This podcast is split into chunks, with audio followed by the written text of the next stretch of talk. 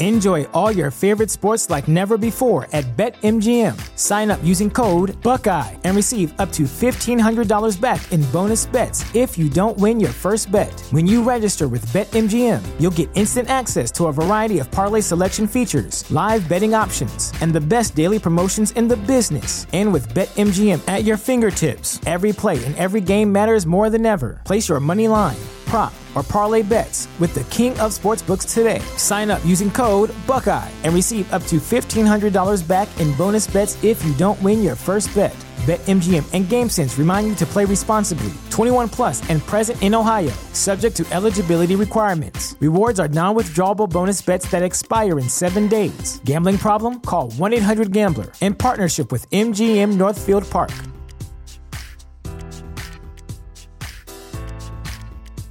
At Parker, our purpose is simple.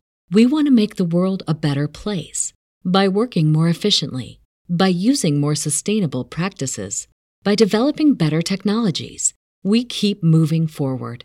With each new idea, innovation, and partnership, we're one step closer to fulfilling our purpose every single day. To find out more, visit parker.com/purpose. Parker, engineering your success. ¿Qué hace usted ahí? La voz apremiante de Hannah le había sacado de sus recuerdos. Simplemente tenía unos documentos que revisar y era más cómodo hacerlo aquí, respondió él sin inmutarse. El ama de llaves le miró con desconfianza. Nunca le había gustado ese hombre, y en esos momentos empezaba a averiguar por qué. Richard recogió los papeles con parsimonia antes de levantarse para salir del gabinete. Hannah no se movió de su sitio hasta que no le vio alejarse por el pasillo, echó una mirada al despacho y salió también, cerrando la puerta tras ella. Capítulo 14. La tripulación del desengaño era muy disciplinada. Su supervivencia dependía de que cada uno atendiese a sus obligaciones a bordo de la manera más diligente, y se respiraba cierto ambiente de hermandad, solo roto alguna vez por alguna diferencia de opinión, generalmente sobre la conveniencia o no de atacar determinado barco, que solía resolverse de manera satisfactoria para todos. No en vano seguían estrictamente la costumbre pirata de decidir los asuntos importantes en asamblea, aunque nadie cuestionaba la autoridad de su capitán cuando había que tomar decisiones inmediatas y sin tiempo para celebrar una reunión. A pesar de que en un primer momento la mayoría de ellos no había trabajado nunca en un barco, se habían adaptado muy bien a la vida en el mar. Quizás ayudados por la idea común de luchar contra la esclavitud, habían logrado convertirse en el tiempo que llevaban juntos en el mejor grupo de marinos, o de piratas, según quien los clasificara, de todas aquellas aguas.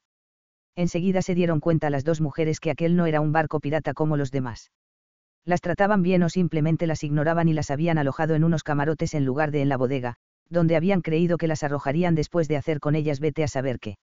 Elaine estaba demasiado abrumada por la culpa que sentía por lo que ocurrido con Amelia y por el inesperado encuentro con Edward, convertido en el capitán del barco más célebre del Mediterráneo y más allá, como para pararse mucho a pensar en las insólitas circunstancias en las que se encontraban.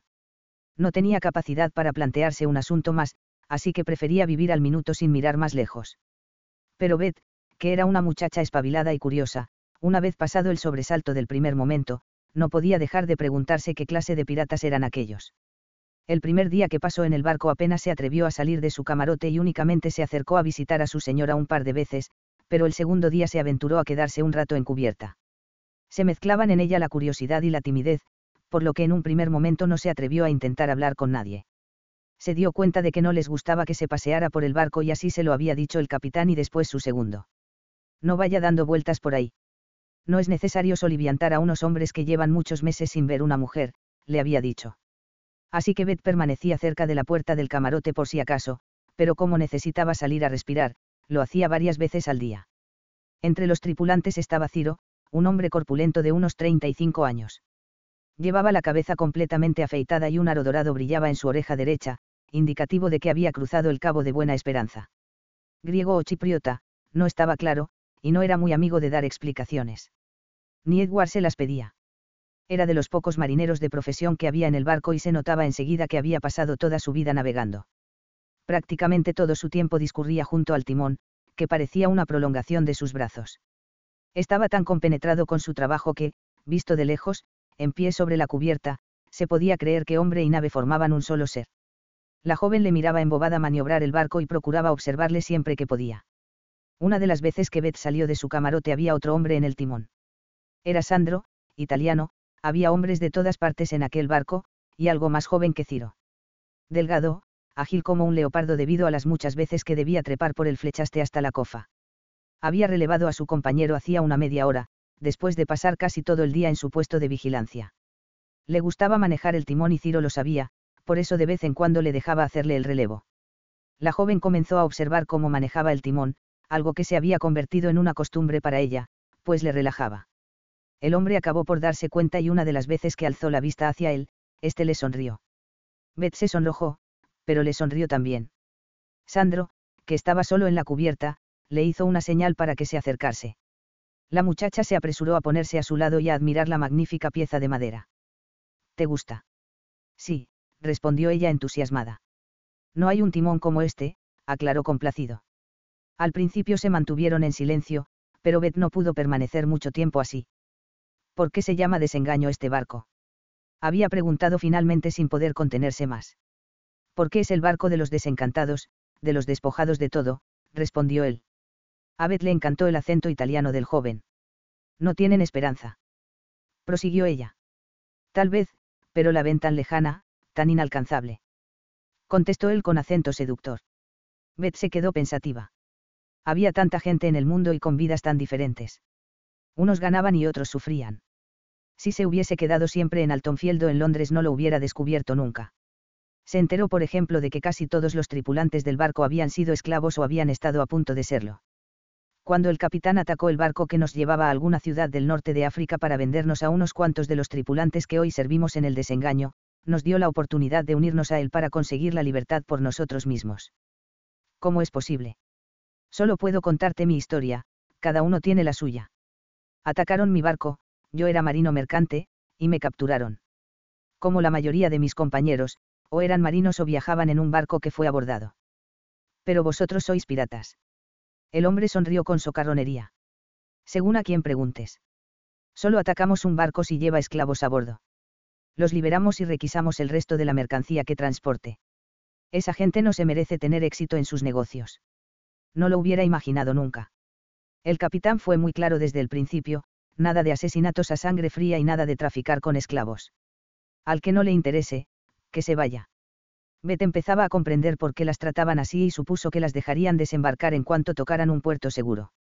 Y ahora dime tú, ¿qué hacía una chica tan guapa como tú en un barco rumbo a Beirut? La muchacha soltó una risilla nerviosa, y en un momento el marinero se había enterado de todas las circunstancias de su viaje. Capítulo 15. De entre todos los tripulantes del barco, Ciro y Sandro eran los hombres en los que Edward más confiaba, aparte de Zach, su segundo de a bordo. Estaban juntos casi desde el principio de su aventura y habían pasado por muchas vicisitudes. Con ellos tres estaba reunido el capitán aquella mañana. La tripulación empieza a preguntarse qué se va a hacer con las mujeres, dijo Zach con preocupación. Sinceramente no me parece oportuno alargar demasiado su estancia a bordo. Estos hombres no han tenido cerca una mujer en meses y con franqueza no podría responder por todos. Lo tengo presente, pero de momento deberán permanecer en el barco un poco más. Están advertidas de que no salgan demasiado de sus camarotes, pero también te digo que ya se guardará ninguno de molestarlas de cualquier forma. No te inquietes, Zach, hablaré con ellos. Alborotan, pero son razonables, aseguró Edward que sabía que tenía que tomar una decisión sobre ellas. No podía postergarlo de manera indefinida, pero ni se le pasaba por la cabeza dejarlas en África, y allí es hacia donde se dirigían. Primero visitaremos el puerto de Orán, estamos más cerca de África que de cualquier otro lugar y las provisiones empiezan a escasear. Zacha sintió puesto que le había informado de ello esa misma mañana. Allí nos aprovisionaremos con todo lo necesario, prosiguió el capitán. No olvides visitar también a Pierre Dubois. Necesitaremos un par de barriles de su mejor ron. Hay que tener algo con que apaciguar a los hombres. Desde luego, señor, respondió Zach con una sonrisa. El capitán estaba verdaderamente en todo. Después, cuando de la orden, pondremos rumbo norte, añadió Edward dirigiéndose a Ciro. Y tú, Sandro, quiero que me avises únicamente a mí o a Zach cuando avistes tierra. Regresaremos a Europa, señor. Preguntó el vigía con cierta desconfianza. Así es, pero no quiero que el resto de la tripulación lo sepa hasta no tener el plan perfectamente ultimado. Tengo la sospecha de que el hombre de la cicatriz ha regresado a Europa o está a punto, pero quiero que nuestros contactos en Orán nos lo confirmen muchos de nuestros hombres tienen cuentas pendientes con la justicia en Europa y no quiero alborotos. Lo sabrán en cuanto pongamos rumbo hacia allí. Hay algunos que sí llegan a desembarcar. Soy consciente, pero lo comunicaré en su momento. No hay de qué. Preocuparse. No llegaremos a tocar tierra, pero quiero que estéis avisados. Sí, capitán, respondieron casi al unísono antes de salir uno tras otro del camarote. Edward permaneció estudiando el mapa que tenía desplegado frente a él y que ocupaba prácticamente toda la superficie de la mesa. Siguió con el dedo sobre la superficie del papel, la ruta que tenía previsto seguir hasta llegar a destino. Tendría tiempo hasta entonces para decidir qué hacer con el Aine. Capitán, anunció el marinero que había acompañado a Elaine al camarote de Edward, el más espacioso de todo el barco y con las paredes forradas de maderas nobles, mientras abría la puerta e indicaba a la joven que pasara. Adelante, respondió aquel sin mirarla siquiera. Ella temblaba ligeramente aunque no quería que lo notase. Estaba asustada, pero ni en un millón de años iba a permitir que él lo supiera. Si todo había sido un engaño, si lo único cierto era que cuanto le había prometido eran mentiras y que la había abandonado sin contemplaciones, no se merecía saber lo que había sufrido y todavía sufría por él. Aún no se encuentra cómoda en su alojamiento. Preguntó él. Todo lo cómoda que se puede estar siendo prisionera, respondió ella levantando la barbilla hacia Edward. Él la observó un momento había accedido a su petición de verle aunque hubiera preferido no hacerlo. Sentía que lo mejor para él era coincidir con ella lo menos posible. La tenue luz que se filtraba a través de la claraboya le daba directamente y hacía que su blanco rostro destacase en la penumbra del camarote. Los labios le temblaban por el enfado y por el miedo. Estaba tan hermosa que casi olvida todas sus convicciones. No creo que haya venido solo para decirme eso, dijo el capitán. No, yo. Necesito saber qué piensa hacer con nosotras. Lo pregunté ayer y seguiré haciéndolo. Aún no lo he decidido, respondió Edward que seguía con la idea de vengarse de ella. Si él había perdido todo lo que amaba, Elaine podía pasar algunos días de incertidumbre. No era mucho lo que le pedía. La joven se acercó más a él y se apoyó en la mesa. Se sentía desfallecida y desesperada. ¿Cómo es posible que hayas cambiado tanto? Es increíble. Ni un poco de lealtad siquiera, susurró ella casi imperceptiblemente, pero no lo suficiente, tuteándole. Que tú me preguntes eso sí es increíble. Elaine le miró de nuevo con desesperación y se dispuso a marcharse. Comprendió que había sido un error, no iba a conseguir nada de él, aunque tenía que intentarlo por ella y por Beth.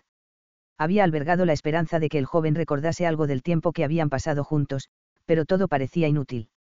Antes de abrir la puerta no pudo evitar girar la cabeza para mirarle una vez más, pero él seguía dándole la espalda. Nunca, nunca llegué a conocerle, pensó descorazonada. Cuando la joven se hubo marchado, Edward se levantó y comenzó a pasear arriba y abajo por el camarote. La tensión en que vivía desde que la había traído al barco empezaba a resultarle insoportable. Lealtad, pensó significaba esa palabra algo para ella. Se apoyó en la silla sacudiendo la cabeza. Volvió a su mente la imagen de Elaine, cada día más hermosa. Pasó lentamente sus dedos sobre la mesa donde hacía solo unos instantes ella había posado una de sus manos y asió el respaldo de la silla donde la joven había dejado reposar la otra sintió un escalofrío al notar el calor que había dejado en ella. Se llevó los dedos a los labios y pudo aspirar una levísima oleada de su perfume. Estuvo a punto de besar su propia mano con tal de seguir aspirando aquel amado olor. En ese momento abrió los ojos y volvió en sí. Ella era una traidora. En todos los sentidos. Y no se iba a permitir olvidarlo. Capítulo 16. Señorita, hemos llegado a un puerto. Me desperté muy temprano y vi que ya estaban amarrando el barco. Beth entró en el camarote de Elaine para darle la noticia. Le habían permitido ir a llevarle el desayuno a su señora, cuando ella lo había solicitado. La joven se levantó de la cama sobresaltada. Era muy temprano y aún dormía. A un puerto. ¿Cuál? No sé, señorita. Creo que he oído Orán, respondió depositando la bandeja que traía, sobre la mesa. A esas alturas Elaine ya sabía que Orán era uno de los centros más importantes en el negocio de la venta de esclavos. Era ese el destino que Edward reservaba para ella. Las piernas le flaquearon. ¿Te han dicho algo respecto a, nosotras? No, no me han dicho nada. Elaine volvió a la cama y se sentó. Sería posible que Edward se hubiera convertido en un ser tan despiadado como para dedicarse a la venta de esclavos. Sería capaz de venderla a ella. Hasta ese momento había albergado una débil esperanza de que el antiguo Edward estuviera aún ahí, en alguna parte en su interior. Las había tratado muy bien hasta ese momento. Más parecían unas invitadas que unas prisioneras, pero en esos instantes no sabía qué pensar. Lamento haberte arrastrado hasta aquí, le dijo Elaine de repente temiendo lo que les pudiera ocurrir a partir de ese momento y teniendo siempre a Amelia muy presente. Estoy muy contenta de haber entrado a su servicio, señorita. Me ha dado la oportunidad de viajar por toda Europa. Nunca me hubiera atrevido a soñar semejante cosa. A pesar de acabar en un barco pirata. A pesar de todo. Además, este no es un barco pirata corriente. Puedo preguntarle una cosa. Añadió Beth con timidez. Era una idea que le estaba dando vueltas en la cabeza desde hacía tiempo. Dime. El capitán y usted se conocían. Parece ocurrir algo entre ustedes. Disculpe mi atrevimiento. La joven negó con la cabeza. No te preocupes. En estas circunstancias no hay que andarse con remilgos. No, no lo conozco. Se parece a alguien que conocí hace mucho tiempo, pero este capitán, no sé quién es. La doncella se retiró sin estar convencida. Había un ambiente extraño cuando los dos estaban cerca y no le parecía que eso pudiera ocurrir entre unos desconocidos. Elaine permaneció allí y esperó tensa durante todo el día, pero nadie fue a verla. Hacía bastante que había anochecido cuando se decidió a salir del camarote. No parecía haber nadie en el barco. Seguramente todos habían bajado a tierra a aprovechar el día en el puerto. Por eso se sorprendió al ver a una joven apoyada en la borda. Permaneció sin moverse, puesto que desde donde ella estaba podía observar sin ser vista. Al cabo de un momento un hombre apareció, la tomó por la cintura y ella se dio la vuelta. Él la besó con intensidad y ella respondió, pero en esos momentos alguien llamó al capitán y Elaine pudo comprobar que aquel hombre era Edward. A pesar de todo lo que había pasado entre ellos, sintió que se le encogía el corazón. El capitán se alejó y entró en el comedor dejando a la joven sola de nuevo. Elaine no quería hacerlo, pero no pudo evitarlo. Se acercó a ella. Buenas noches, dijo sin mucha convicción. La joven se volvió sorprendida. Iba vestida a la manera oriental y miró a Elaine con ojos inquietos. Buenas noches, respondió. Quedaron en silencio durante un rato, hasta que Elaine no pudo contenerse. Sabía que no debía hacerlo, pero sentía un impulso irresistible. Hace, hace mucho que conoce al capitán. La muchacha la miró con una sonrisa enigmática y respondió. Bastante. Digamos que él me salvó. Comprendo, contestó abatida Elaine como si de repente hubiera descifrado un misterio. Así que usted debe ser aquella mujer. ¿Qué mujer? De la que todos hablan en el barco. El capitán también. ¿Por qué le importa? ¿Acaso no le ha hecho ya bastante daño? Todos dicen eso. ¿Pero qué he hecho yo? Ningún hombre se comporta como él, si no ha sufrido. Y por lo que intuyo debe ser usted la causante. La joven se interrumpió al ver aparecer a Edward de nuevo en cubierta. Zara, déjanos. Pero. Protestó esta. Sandro te acompañará a tierra. De todas formas, hoy no sería una buena compañía. Eso nunca me ha importado. Por favor. Ya nos veremos, insistió él. Está bien, accedió la muchacha con la mirada encendida de ira siguiendo a Sandro que había permanecido en silencio observando la escena. Y usted, regrese a su camarote, añadió dirigiéndose a Elaine. Por favor, Edward, respondió ella dudosa. Yo no sé por qué te hiciste pirata ni por qué me dejaste, pero ahora te pido que me ayudes. Por favor, acaba con esta incertidumbre y... ¿Qué es lo que quieres de mí? preguntó tuteándola de nuevo. Quizás tú encontraste sustituta para mí, pero yo seguí siéndote fiel, respondió con orgullosa tristeza. Tenía que luchar contra sus impulsos y hacerle creer que había aceptado la proposición de Lord Wentworth y que pronto sería su esposa, se sentía tan culpable por haber arrastrado a Amelia y a Beta aquel viaje que no le importaba suplicar si era necesario, con tal de conseguir salvar al menos a su doncella. Edward la miró como si la hubiera visto por primera vez. Cuando me secuestraron y casi me convierten en esclavo, comprendí lo falsa y traidora que eras. exclamó enfurecido. Pero esto ya es demasiado. Tú, la esposa de Robert Conway y dueña absoluta de Altonfield cuando llegue el momento. Espero que te haya merecido la pena le dijo finalmente con una mirada que ella interpretó de desprecio, pero que en realidad era de tristeza mezclada con ira.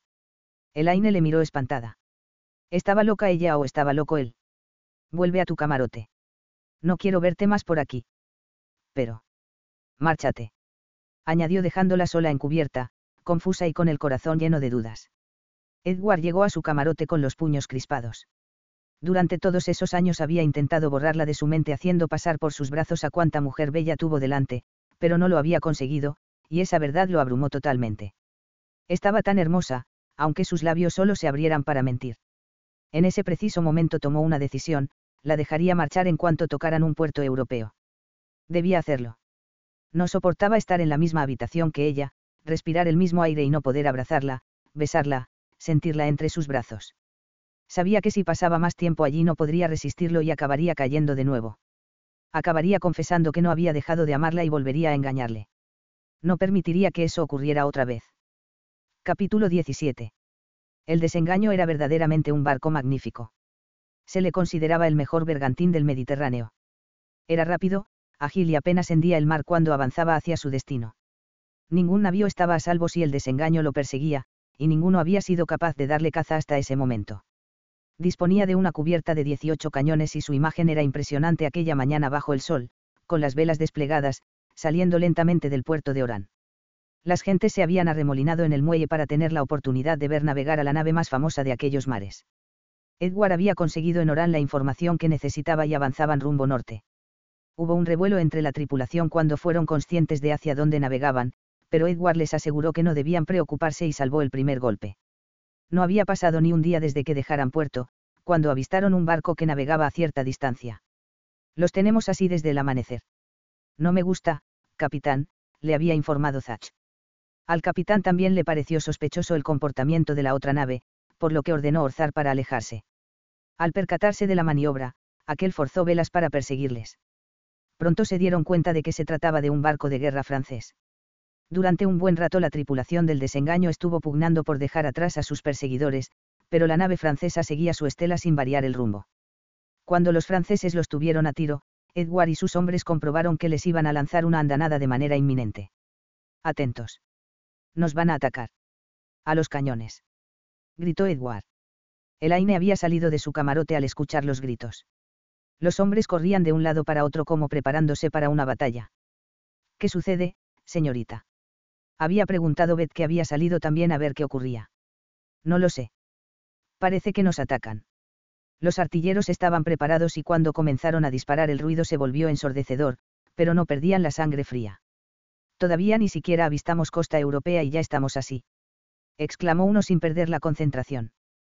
¿Qué hacen ahí? Vuelvan dentro inmediatamente. Les gritó Zacha a las dos mujeres en cuanto se percató de su presencia. Edward se volvió para mirar la causa de los gritos de su segundo cuando fueron alcanzados por un disparo del barco francés, y justo para ver caer a Elaine en mitad del humo y de la madera astillada. Elaine.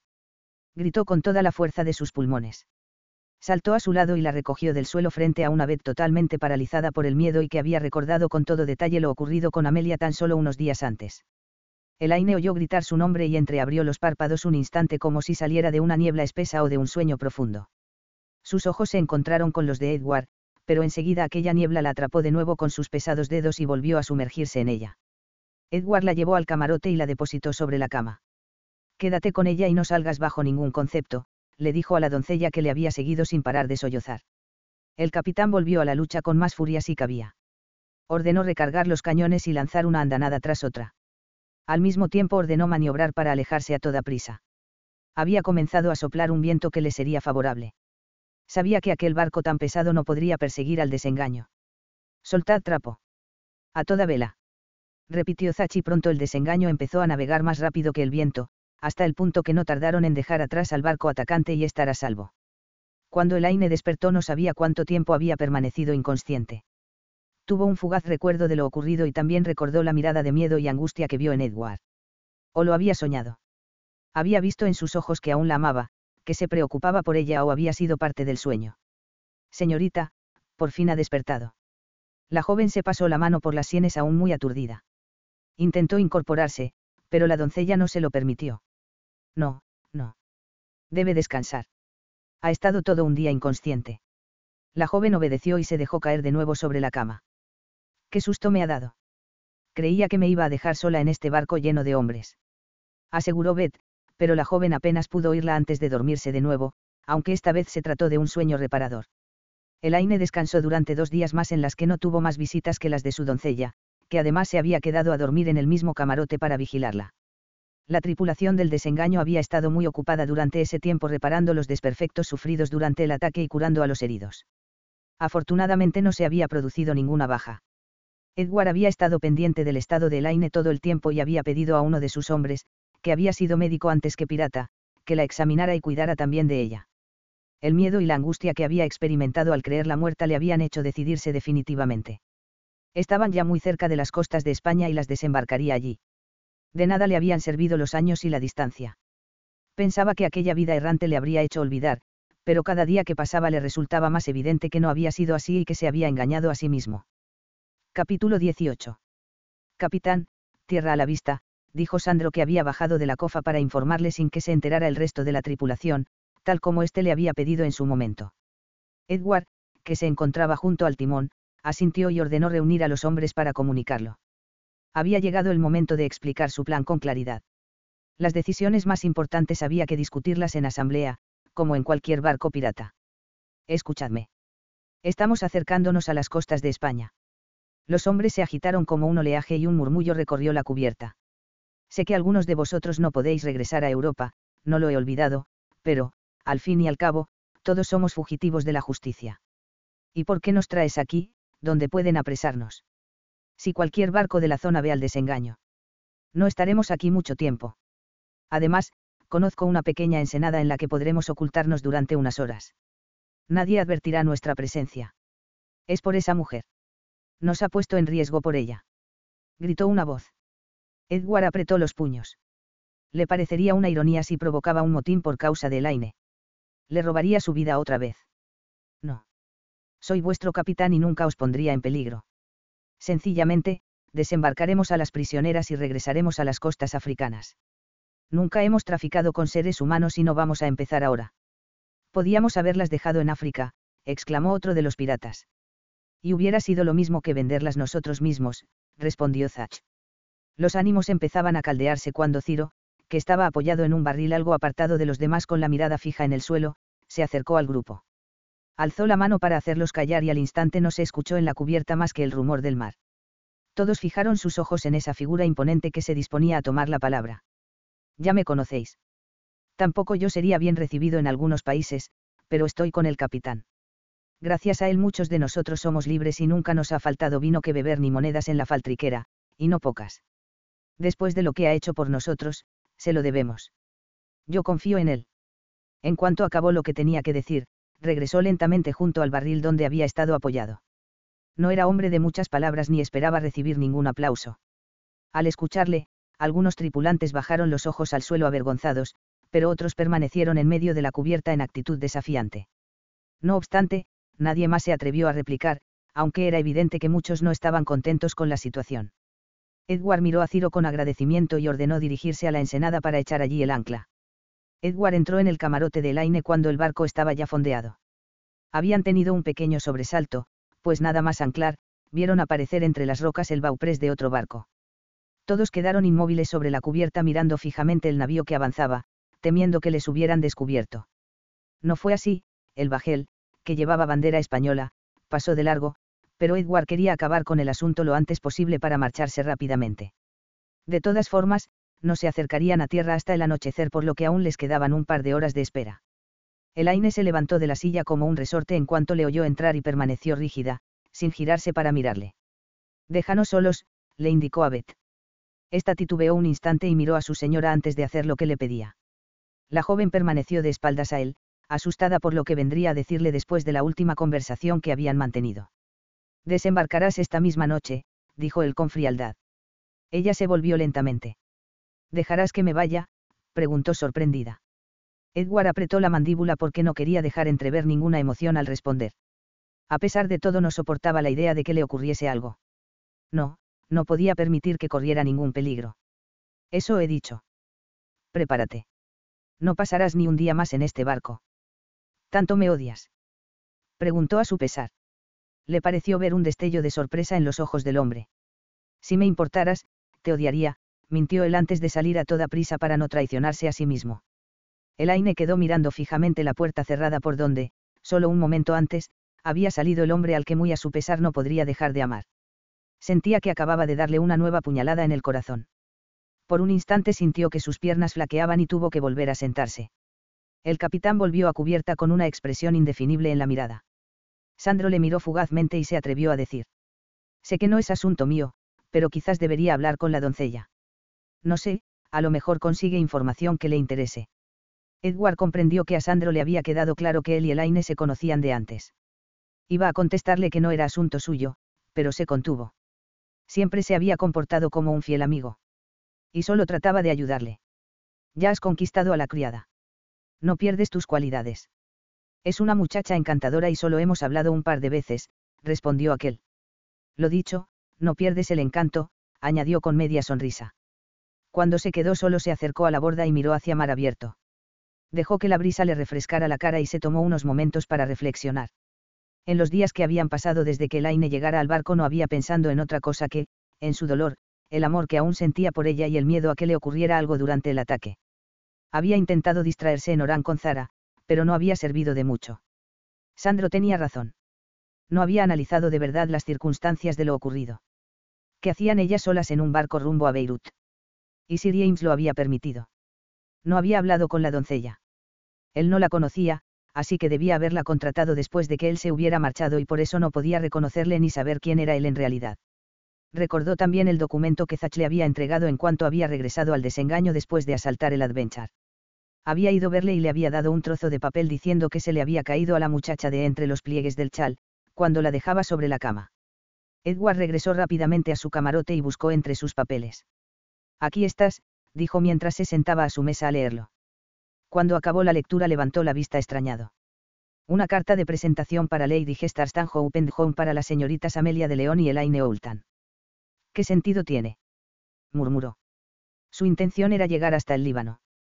Un viaje muy largo y peligroso para unas jóvenes solas. Además, el escrito indicaba claramente señoritas. Estaba claro que Elaine seguía soltera. Había sido solo una casualidad que el hombre de la cicatriz también quisiera secuestrarla a ella notó que el corazón empezó a latirle desbocado. A lo mejor. Se levantó de un salto y pidió ver a Beth inmediatamente. Capítulo 19. La joven doncella entró en el comedor con aspecto cohibido. Sandro, que estaba sentado a la larga mesa en uno de los bancos corridos, la miró con gesto tranquilizador y le indicó que se sentara también. Edward había pensado que, ya que la joven había simpatizado con Sandro, a este le resultaría más fácil obtener la información que buscaba. No te preocupes, Beth. No pasa nada, le dijo para calmarla. El capitán quiere que te haga unas preguntas. Eso es todo. La muchacha lanzó una mirada fugaz a Edward, que permanecía en un extremo de la sala apoyado en la pared sin decir palabra, antes de sentarse. ¿Quieres tomar algo? Agua o algo más fuerte. Ofreció Sandro que tenía una jarra a su lado. No, gracias, respondió Beth con desconfianza y con una mirada de reproche por creer que ella bebería ron o cualquier otra bebida típica de los marineros. Verás, hay algunas cosas que nos gustaría saber sobre tu señora. Ah, no. No pienso traicionar la confianza de mi señora, respondió la joven categóricamente. Edward sonrió ante la muestra de lealtad de la muchacha. No te pedimos que la traiciones, pero necesitamos información. Creemos que puede estar en peligro. ¿Recuerdas el hombre de la cicatriz que intentó secuestrarla? ¿Cómo olvidarlo? Preguntó sintiendo un escalofrío pues es un viejo conocido nuestro y queremos saber por qué quería asaltar a tu señora. Puede seguir en peligro.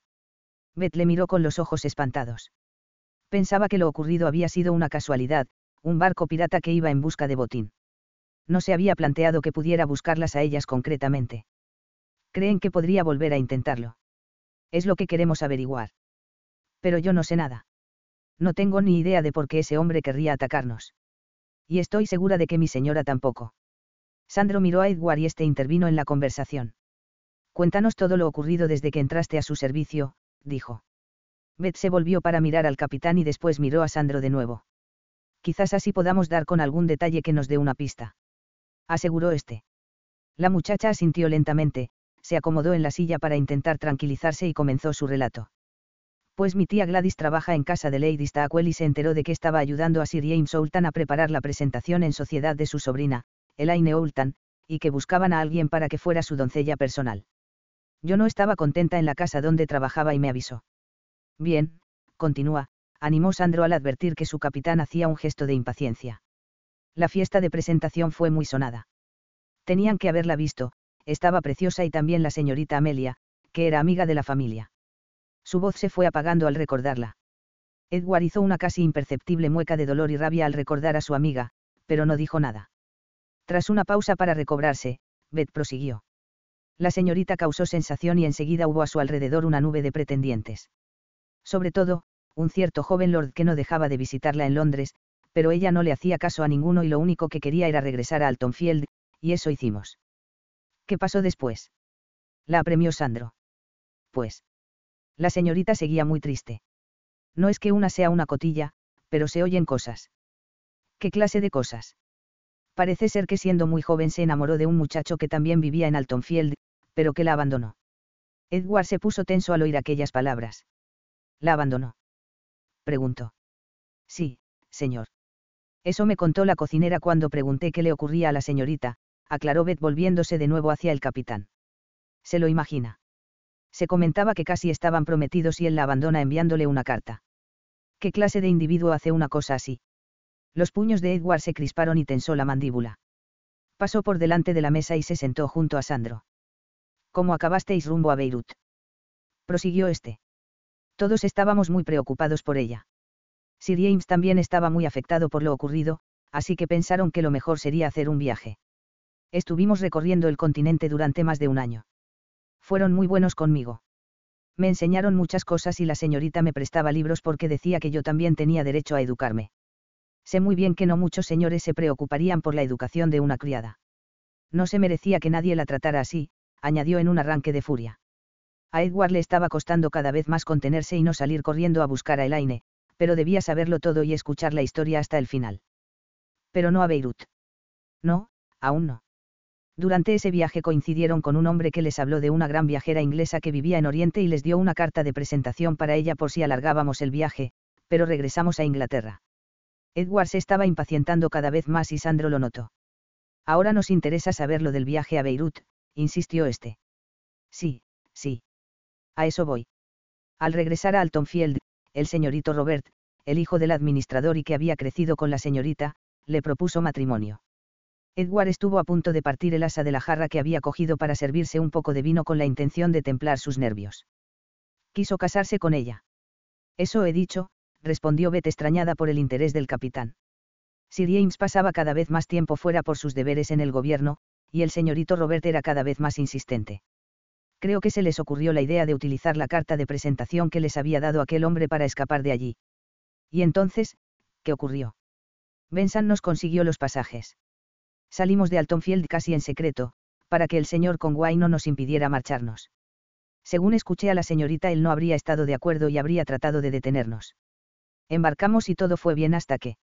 Edward se puso en pie e hizo un gesto a Sandro para que concluyera. Gracias, Beth. Nos has ayudado mucho, le dijo. No sé cómo esto puede tener relación con el hombre de la cicatriz, la verdad, reflexionó Beth sin acabar de comprender. Posiblemente, más de lo que crees, aseguró el capitán. Capítulo 20.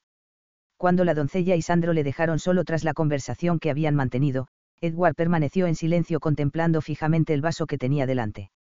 Intentaba decidir cuál debía ser su siguiente paso. La noche no tardaría en caer y sería el momento de desembarcar a las huéspedes del desengaño. El plan inicial que había trazado Edward, consistía en llegar hasta la costa en un bote con las dos mujeres, y dejarlas en cierta aldea donde tenía conocidos que le ayudarían y las llevarían a lugar seguro si él se lo pedía. Después continuaría navegando en su barco hasta que las fuerzas le flaquearan y no la vería más. Pero con la nueva información que tenía, todo había cambiado. Reflexionó profundamente sobre la situación en la que se encontraban y concluyó que lo mejor era continuar con su plan. Al menos con la primera parte.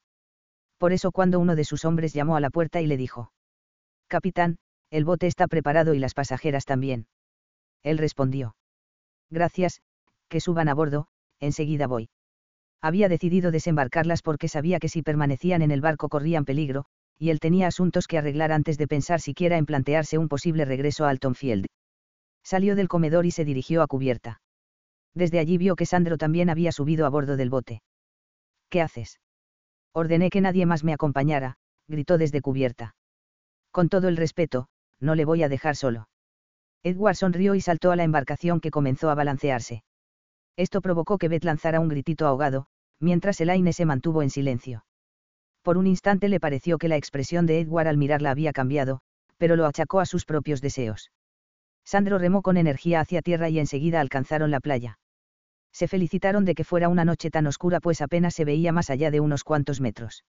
Así tendrían menos posibilidades de ser descubiertos. Ayudaron a desembarcar a las mujeres y Edward les ordenó que esperaran allí. Él se alejó hacia uno de los montes que custodiaban la playa, y comenzó a subir por una vereda apenas iluminada por la tenue luz del cuarto creciente que comenzaba a despuntar. Conocía muy bien aquellos parajes por haberse refugiado en ellos antes incluso de capitanear el desengaño y podía recorrerlos con los ojos cerrados. De otro modo hubiera acabado cayendo por la ladera hacia el mar ya que la oscuridad era casi completa. Al cabo de unos minutos, que a las jóvenes les parecieron horas, volvió hacia ellas acompañado de un hombre de unos 60 años. Esperad aquí hasta el amanecer y que se queden en tu casa, ordenó Edward al recién llegado. No imaginaba a ninguna de las dos mujeres subiendo por aquel monte en la oscuridad. En cuanto podáis las lleváis ante el embajador inglés. Os recompensaré como siempre. Ya sabe que puede contar con nosotros cuando quiera. Elaine, que había aprovechado muy bien sus clases de español, entendió perfectamente las intenciones de Edward, pero Beth le miró con desconfianza. No debéis preocuparos. Pedro es un buen amigo mío y cuidará de vosotras hasta que estéis con el embajador, dijo con una suavidad en la voz que Elaine no le había escuchado desde que se habían reencontrado. Gracias, fue lo único que acertó a responder la joven. Edward saltó al bote sin más dilación porque no quería alargar más el momento, pues sentía que si lo hacía no iba a ser capaz de marcharse. Estaba ya prácticamente seguro de que Elaine era inocente, pero necesitaba imperiosamente conocer toda la verdad y sabía que eso únicamente lo conseguiría si daba con el hombre de la cicatriz. Y daría con él. Capítulo 21. Elaine no estaba de humor para bailes. Después de lo que había vivido, pero sobre todo después de tener la certeza de que Edward la había abandonado, le había quedado un pozo de tristeza que no sabía si iba a ser capaz de superar algún día. Por otra parte, tampoco quería decepcionar a sus anfitriones. Llevaba casi un mes viviendo en la residencia de Lord Cowley, el embajador británico en España. La habían tratado con toda cortesía desde el día en que, agotadas, habían llamado a su puerta. Pedro y el resto de hombres que las habían acompañado las dejaron a la entrada de la casa y se esfumaron antes de que les abrieran. Se produjo una pequeña conmoción en la ciudad al saberse que dos prisioneras del desengaño, el barco pirata más famoso del momento, habían sido liberadas y escoltadas hasta la embajada de su país. No menos conmoción se produjo en la propia embajada cuando se tuvo conocimiento de la identidad de las jóvenes. Elaine no había tenido fuerzas ni ánimo para emprender el viaje de regreso a Altonfield, sobre todo sabiendo que su tutor no estaría allí y que nada habría cambiado. Aunque había escrito a Sir James a la dirección que había dejado en Washington para comunicarle la noticia de que ya estaban a salvo y explicándole lo ocurrido con Amelia, no sabía con exactitud en qué lugar de América se encontraba en esos momentos, su tutor estaba realizando una gira por todo el país, ni cuánto tardaría en recibir la carta. Por suerte para la joven, Lord Cowley le había asegurado que podía quedarse como su invitada todo el tiempo que quisiera y ella había aceptado. Desde que estaba allí había tenido la tranquilidad que necesitaba para pensar. Primero en Amelia. Ahora que estaba en España no podía evitar recordarla a cada paso, aunque sus pensamientos se centraban sobre todo en Edward. No podía comprender qué le había impulsado a dejarlo todo atrás, su futuro en Altonfield, su país, a ella, podría haber llegado a ser todo un caballero de hecho ya lo era cuando salió de la mansión y todo lo había abandonado para convertirse en un pirata, un poco especial, desde luego, pero proscrito, al fin y al cabo. ¿Sería la necesidad de libertad? se preguntaba. Tampoco podía explicarse por qué la había tratado como si hubiera sido ella la que le había traicionado y empujado a aquella vida, ni porque pensaba que se había casado con Robert Conway. Pero lo que menos entendía de todo, era el interrogatorio al que habían sometido a Beth antes de desembarcarlas. La doncella se lo había contado en cuanto tuvo un momento, pero ésta tampoco encontraba una explicación para ello. Elaine tenía tantas cosas en la cabeza que no podía dejar de darles vueltas. Y para añadir algo más, Lord Cowley le salía con que se iba a celebrar un baile en su honor, ya que todo Madrid quería conocerla, y uno de sus deberes era mantener relaciones fluidas y cordiales con la buena sociedad local. El embajador se había portado tan bien con ella que, por muy pocas ganas que tuviera de reuniones sociales, sentía que se lo debía. Quizás un poco de distracción me venga bien, se dijo al fin mirándose al espejo aquella mañana. Beth había ido a despertarla muy temprano y estaba preparándole la ropa del día. La joven madrugaba tanto porque quería acompañar a sus anfitriones en el desayuno. Desde que se había sentido recuperada pensaba que era su deber. No tiene sentido que le siga dando vueltas a las cosas, así que... Beth, ayúdame a elegir un vestido para esta noche, añadió. La doncella sonrió complacida no le parecía sano que una joven de su edad se mantuviera alejada de la sociedad. Temía que volviera a aislarse como ya había hecho en Altonfield. Así que, en un instante, tuvo desplegados frente a ella los vestidos que consideraba más apropiados para la ocasión. Desde la embajada les habían proporcionado todo lo necesario, ya que las dos muchachas habían llegado con lo puesto. Incluso, en previsión de que se pudiera celebrar algún evento, le habían encargado unos vestidos de noche, que eran los que en ese momento examinaban las jóvenes. Haga un esfuerzo y trate de divertirse. Se lo ha ganado, le dijo Beth mientras le mostraba también los tocados que conjuntaban con cada modelo. Se decantó por el de seda azul con flores bordadas en las mangas beret y con pedrería sobre el dobladillo. Estará preciosa, admiró la doncella. Elaine hizo un esfuerzo por sonreír. Lo intentaría. Realmente estaba dispuesta a intentarlo con todas sus fuerzas. Tenía que seguir adelante. Era absurdo quedarse anclada en el recuerdo de Edward, no se lo merecía. Lo superaría y quizás se planteara aceptar la proposición de Lord Wentworth en un futuro. Aquello parecía el acontecimiento del año y nadie quería perdérselo. El salón de la embajada estaba lleno de gente que deseaba ver a la joven que había vivido una aventura tan increíble. Nadie había declinado la invitación. Elaine bajó al fin y el embajador la acompañó para presentarle a los invitados importantes. La joven recordó quién era y los consejos de Amelia, y se comportó como una magnífica invitada, casi como la anfitriona. Había bailado, había contestado a las preguntas de los curiosos y ahora se encontraba en medio de una animada charla con un grupo de viajeros ingleses de paso. Afortunadamente la conversación giraba en torno a la diferencia entre el tiempo en España y en Inglaterra en esa época del año y no sobre ella o su aventura. En un momento levantó la vista y se quedó de piedra al comprobar quién acababa de llegar a la recepción. Sus miradas se encontraron a través del salón de baile. Elaine se asombró al ver cómo en ese momento Edward podría pasar por el más elegante de los lores, en lugar del pirata que surcaba los mares. Solo el color bronceado de su piel que destacaba aún más por el contraste con la blancura de la camisa y la chalina, delataba una vida al aire libre. Él se acercó lentamente sin apartar los ojos de ella. Admirando la línea de su figura y el delicado escote rematado con pequeñas flores blancas. Al llegar a su altura hizo una ligera inclinación de cabeza a sus acompañantes y a Elaine. ¿Me concede este baile? preguntó con voz varonil, como si no fuera a aceptar un no por respuesta. La joven se agitó nerviosa a su pesar, pues hubiese preferido ocultar sus emociones y respondió. No, yo no. Vamos, querida. Tienes que divertirte y bailar, animó una de las damas del grupo. Y más cuando lo pide un caballero como este. Pero es que estoy cansada y... Respondió mientras pensaba, si supiera que este caballero es uno de los piratas más buscados del Mediterráneo. Cansada a su edad. Los jóvenes tienen que bailar. Vamos, terció otra de las señoras. Y los menos jóvenes también, añadió un caballero con una sonrisa pícara. Ella no encontró palabras para seguir negándose y no quería organizar un escándalo. Edward la había liberado, así que, aunque la hubiera tratado injustamente, no quería ser ella la causa de que lo arrestaran. Edward la dirigió suavemente hacia la pista de baile. Cuando Edward le tomó las manos para comenzar la danza, Elaine no pudo evitar un leve estremecimiento. Le sorprendió, sin embargo, el cambio de expresión de sus ojos. Ya no la miraban con odio como en el barco. Volvía a ser la mirada limpia del muchacho que había conocido. Si bien tenía que reconocer que aquellos ojos tenían ahora un punto de misterio que le hacía infinitamente más atractivo. Se deslizaron entre las parejas que comenzaban a girar al compás de la orquesta. La muchacha no se atrevía a hablar. No sabía qué decir. Bajó la mirada y solo deseó que aquella tortura acabase cuanto antes. Fue él quien inició la conversación. Ahora encaja todo. Todo.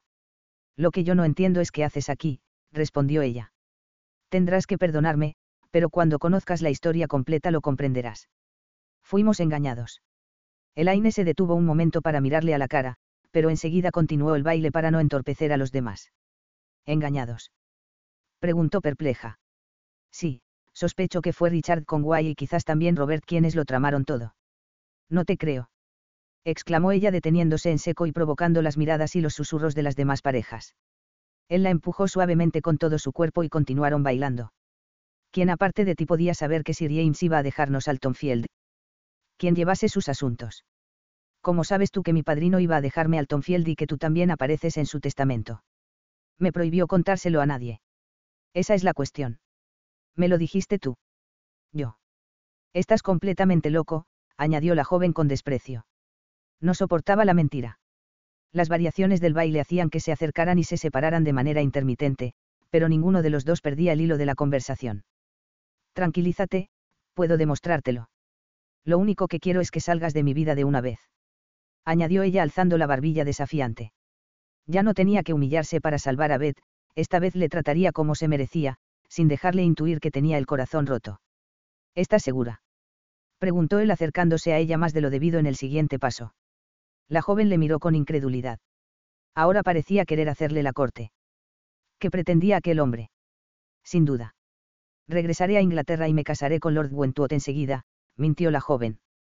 Edward le apretó las manos cuando tuvo que tomarlas de nuevo y la muchacha se estremeció. No sé si creerte. Un cambio de pareja interrumpió otra vez momentáneamente la conversación. Pues créelo. Y regresaré con la que siempre ha sido mi familia además de Sir James, Hannah, los Conway, prosiguió ella cuando volvieron a estar frente a frente. Ellos son los responsables de esto. exclamó él sin poder contenerse. Te repito que mientes. Conseguiré todas las pruebas.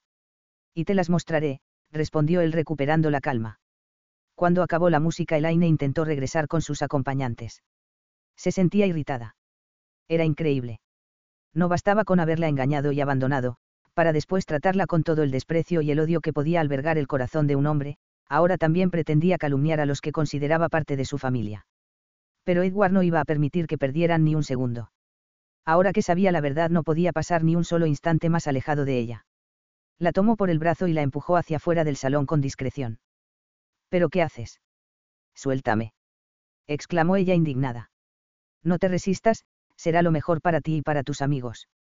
Recuerda que soy uno de los piratas más temidos del momento, le susurró al oído. La joven palideció al instante y se quedó rígida. Le desconcertaba que su mirada desmintiera sus palabras. Le parecía tan notorio el hecho de que ya no le conocía en absoluto, que sintió ganas de llorar. Si gritara aquí en medio del salón, no tendrías escapatoria, le respondió ella. Adelante, hazlo, le desafió él sin dejar de empujarla con suavidad hacia afuera. Salieron al jardín por una de las puertas del palacete y caminaron hasta un banco apartado en un rincón solitario desde donde no podían ser vistos ni oídos. Él le hizo un gesto para que se sentara y ella obedeció. Por favor, no sigas más con esto. No puedo más, dijo la muchacha al fin en un suspiro sin poder contenerse. Ya le daba igual si él se daba cuenta de cuánto seguía amándolo, no podía continuar con aquella situación. Había llegado al límite de su resistencia. Él la miró con ternura y sintió como si todo el amor que sentía por ella se agolpase de pronto en su corazón, y tuvo que reprimir el deseo de abrazarla y protegerla. Pero primero debía leer aquella carta. Solo quiero que leas una cosa, le dijo suavemente. No para qué. Sé que es muy difícil de creer. Yo tampoco quería creerlo, pero... Lee esto, añadió y sacó una carta cuidadosamente doblada del bolsillo de su chaqueta. La joven no quería hacer lo que le pedía, pero deseaba acabar cuanto antes con aquella situación, por lo que la cogió con manos temblorosas, como había cogido aquella otra carta terrible, y comenzó a leer. A medida que sus ojos se desplazaban sobre aquellas líneas un inmenso estupor se empezó a apoderar de ella. No entiendo nada.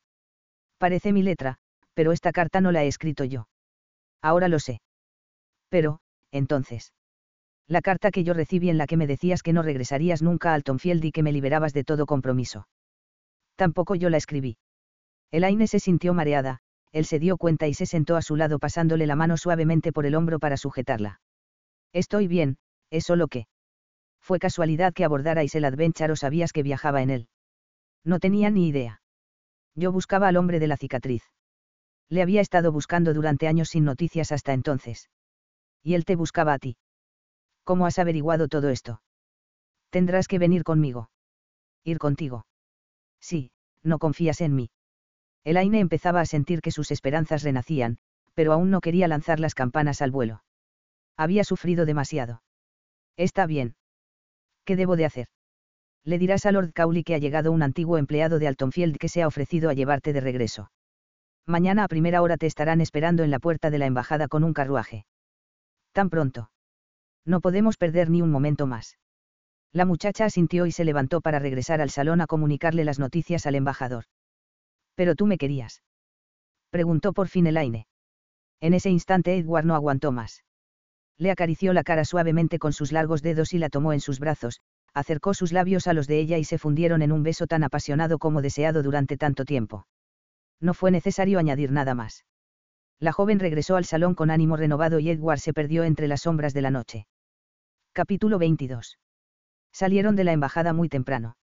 Un carruaje las esperaba en la puerta de la residencia del embajador tal y como le había asegurado Edward, y pusieron rumbo a las afueras de la ciudad.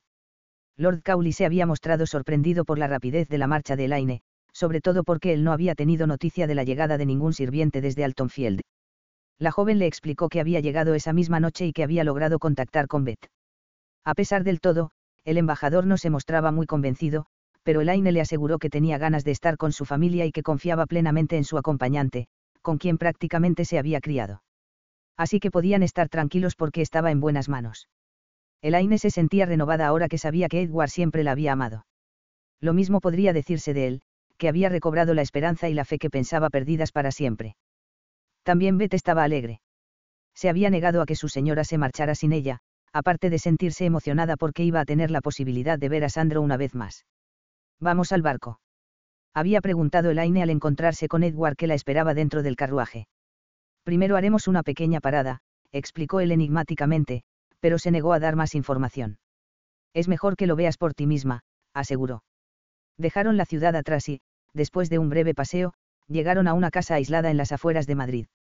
Atravesaron la verja y llegaron hasta la puerta principal. Allí se detuvo el carruaje. ¿Quién vive aquí? preguntó la joven. Digamos que un amigo, respondió él. No entiendo cómo. Cuando tienes dinero, las cosas se suelen volver extraordinariamente sencillas. En el interior de la casa los esperaban Sandro, para alegría de Beth que le hizo un leve gesto de la mano al que él respondió con una sonrisa, y Ciro, sus hombres de confianza. Solo faltaba Zach, pero a este lo había dejado a cargo del desengaño.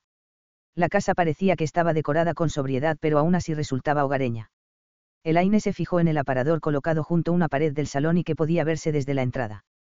Se exponían en él una variada colección de platos de porcelana de aspecto muy valioso y la muchacha no pudo evitar preguntarse quién sería el dueño de la propiedad. Indica a Beth dónde está el dormitorio de Lady Elaine para que pueda deshacer el equipaje, ordenó Edward cuando hubieron pasado al salón. La joven le miró sorprendida y preguntó cuándo los demás les dejaron solos. Vamos a estar aquí mucho tiempo. Probablemente un par de días. Solo lo estrictamente necesario. ¿Quieres tomar algo? Estás fuerte para afrontar una dura cuestión. Elaine, que acababa de sentarse, se irguió en el sofá y levantó una ceja en señal de alerta. Aunque sabía que Edward la había seguido amando, comprendía que todo lo vivido durante aquellos años los habían convertido casi en unos desconocidos y no sabía qué esperar. Estoy bien para afrontar lo que sea, dijo ella con todo el aplomo que pudo. No te pediría esto sin dejarte descansar un poco si no fuera absolutamente necesario. No te negaré que no me ha resultado fácil convencer a mis hombres para regresar a Europa y menos para quedarnos un tiempo. La muchacha acarició el tapiz adamascado del sofá con la palma de la mano, buscando que la suavidad de la seda la relajase un poco. No tenía idea de a qué iba a enfrentarse, pero no tenía sentido demorarlo. No te preocupes. Hagamos lo que tengamos que hacer, respondió con convicción. Bien. Sígueme. Concluyó él admirando su coraje. La muchacha hizo lo que le pedía y le acompañó. Pasaron por el pasillo central de la casa hasta llegar a la zona del servicio y desde allí atravesaron una puerta que daba a una escalera. Bajaron hasta el sótano y se detuvieron antes de llegar a una habitación que se abría a la derecha. La humedad se filtraba por las paredes, que presentaban zonas desconchadas y con la cal cuarteada. Hacía frío allí abajo y a la joven le parecía increíble que aquello perteneciera al mismo edificio. Siempre que bajaba a un sótano tenía la misma sensación. Espera aquí y escucha atentamente lo que ocurra dentro, indicó él señalando una silla en la que podía sentarse. Edward entró y dejó la puerta entreabierta. Había muy pocos muebles en la habitación que era más húmeda aún que el resto del sótano. El joven se sentó frente al hombre que permanecía atado a una de la silla. Un hombre con una cicatriz que le cruzaba la mejilla de arriba abajo se quedaron mirándose a los ojos. Midiéndose el uno al otro. No había sido fácil dar con él. Había seguido su rastro sin descanso hasta que sus contactos en Orán le hablaron de que un hombre con las características del que él buscaba, se había comprado una propiedad en los alrededores de Bujía. Por ello, había ordenado zarpar y dirigirse de nuevo al norte de África, en cuanto hubieron regresado al barco tras dejar a Elaine en tierra. Habría sido más rápido dirigirse a Bujía desde Orán, pero no podía soportar que la joven corriera peligro ni siquiera una hora más por estar a bordo del desengaño. Además, la tarea que iba a emprender no sería fácil y era posible que no regresara. No podía exponerla más. El grupo que formaban el hombre de la cicatriz y sus compañeros eran de los más despiadados y crueles de todo el Mediterráneo. Por ello había dejado una carta a Pedro para que se la hiciera llegar a la joven en caso de que, pasados tres meses, no tuviera noticias suyas. Edward estaba dispuesto a exponerse a lo que fuera por encontrar todas las respuestas que le faltaban, y por demostrar a Elaine la culpabilidad de los Conway. Necesitaba mostrarle lo que habían hecho Robert y su padre para que no hubiera malentendidos en el futuro. No hizo falta que Pedro enviara la carta. Las fuentes de Edward habían estado en lo cierto y efectivamente aquel hombre vivía en una pequeña fortaleza sobre un montículo cara al mar. Atacaron de noche y por sorpresa y aunque encontraron bastante resistencia, los hombres del desengaño eran de los mejores peleando. Se habían curtido durante años y pocos eran los que se atrevían a desafiarlos. Solo habían sufrido una baja. Edward había buscado al hombre de la cicatriz, que ya sabía que se llamaba Ilaicha Silver, desde el momento que pisó la fortaleza, y cuando al fin se encontraron frente a frente se produjo una lucha feroz. Pero Edward no era ya el joven inexperto que secuestraran años antes y su fuerza y juventud se impusieron. Una vez capturado, lo habían embarcado en el desengaño y habían regresado a por el aine. Lo que tuviera que decir, también tenía que escucharlo ella. ¿Y bien? ¿No piensas decirme quién eres? Preguntó y la hecha con tranquilidad. En su vida se había visto en situaciones más complicadas. Había calado a Edward y sabía muy bien que no era un asesino. El Aine se sobresaltó y dio un pequeño respingo en la silla al oír esa voz. La hubiera reconocido en cualquier parte y siempre le hubiera producido un escalofrío. Sigues sin recordarme. Continuó Edward. Nuestros asuntos, fueran los que fueran, no han sido tan importantes para mí por lo que se ve. Está claro. Permíteme que te refresque la memoria, comenzó a decir al tiempo que se levantaba de la silla y caminaba unos pasos por la habitación. Fue por allá por 1817 cuando un joven fue enviado del campo a la ciudad para estudiar y allí fue atacado y secuestrado. Arrojado a un barco de esclavos y enviado para ser vendido en Orán. Aquel joven venía de una de las más grandes casas de Inglaterra. Altonfield. Tú me robaste la vida. Y la hecha inclinó hacia atrás la cabeza y entrecerró los ojos como para mirarlo mejor y hacer memoria. Ah, así que eres tú. Pues deberías estarme agradecido. Eras un jovenzuelo débil y desgarbado, educado entre algodones y te has convertido en todo un hombre, prosiguió con el mismo tono tranquilo. Edward volvió a sentarse sin apartar la mirada de él. Ahora vas a decirme quién encargó todo esto quién es tu jefe y te ordenó darme la carta. Pierdes el tiempo. Me han interrogado tipos mucho más despiadados que tú y nunca han podido hacerme hablar. Por eso me va tan bien en este negocio. El joven se echó hacia atrás en la silla y se llevó la mano a la barbilla. Sonrió.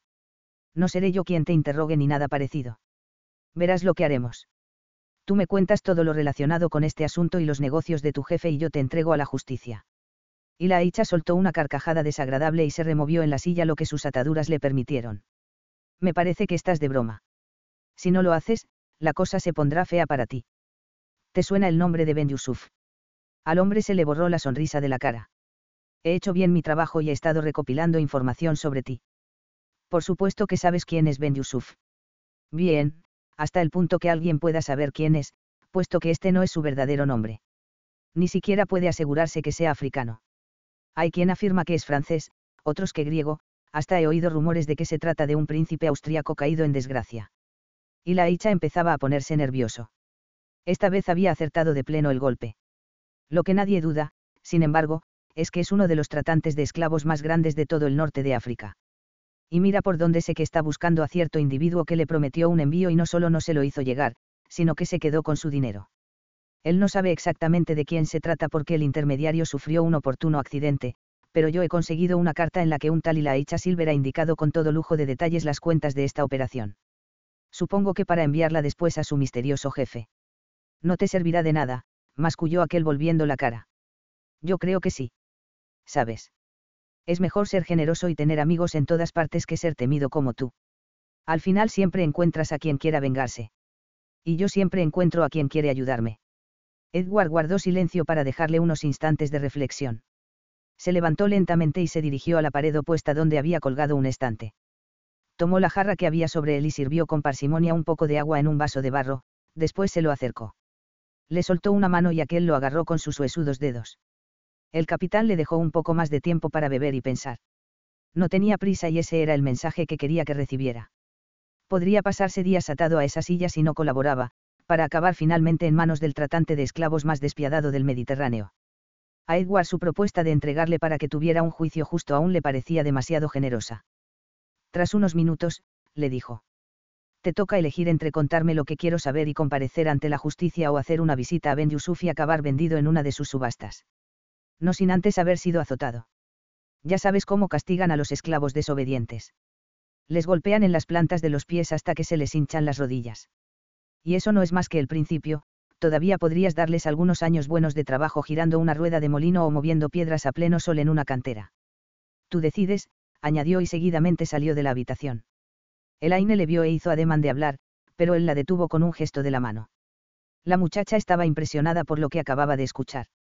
Edward le parecía tan diferente. ¿Cuánto debía haber sufrido? No te vayas. Oye. exclamó Ilaicha después de unos minutos.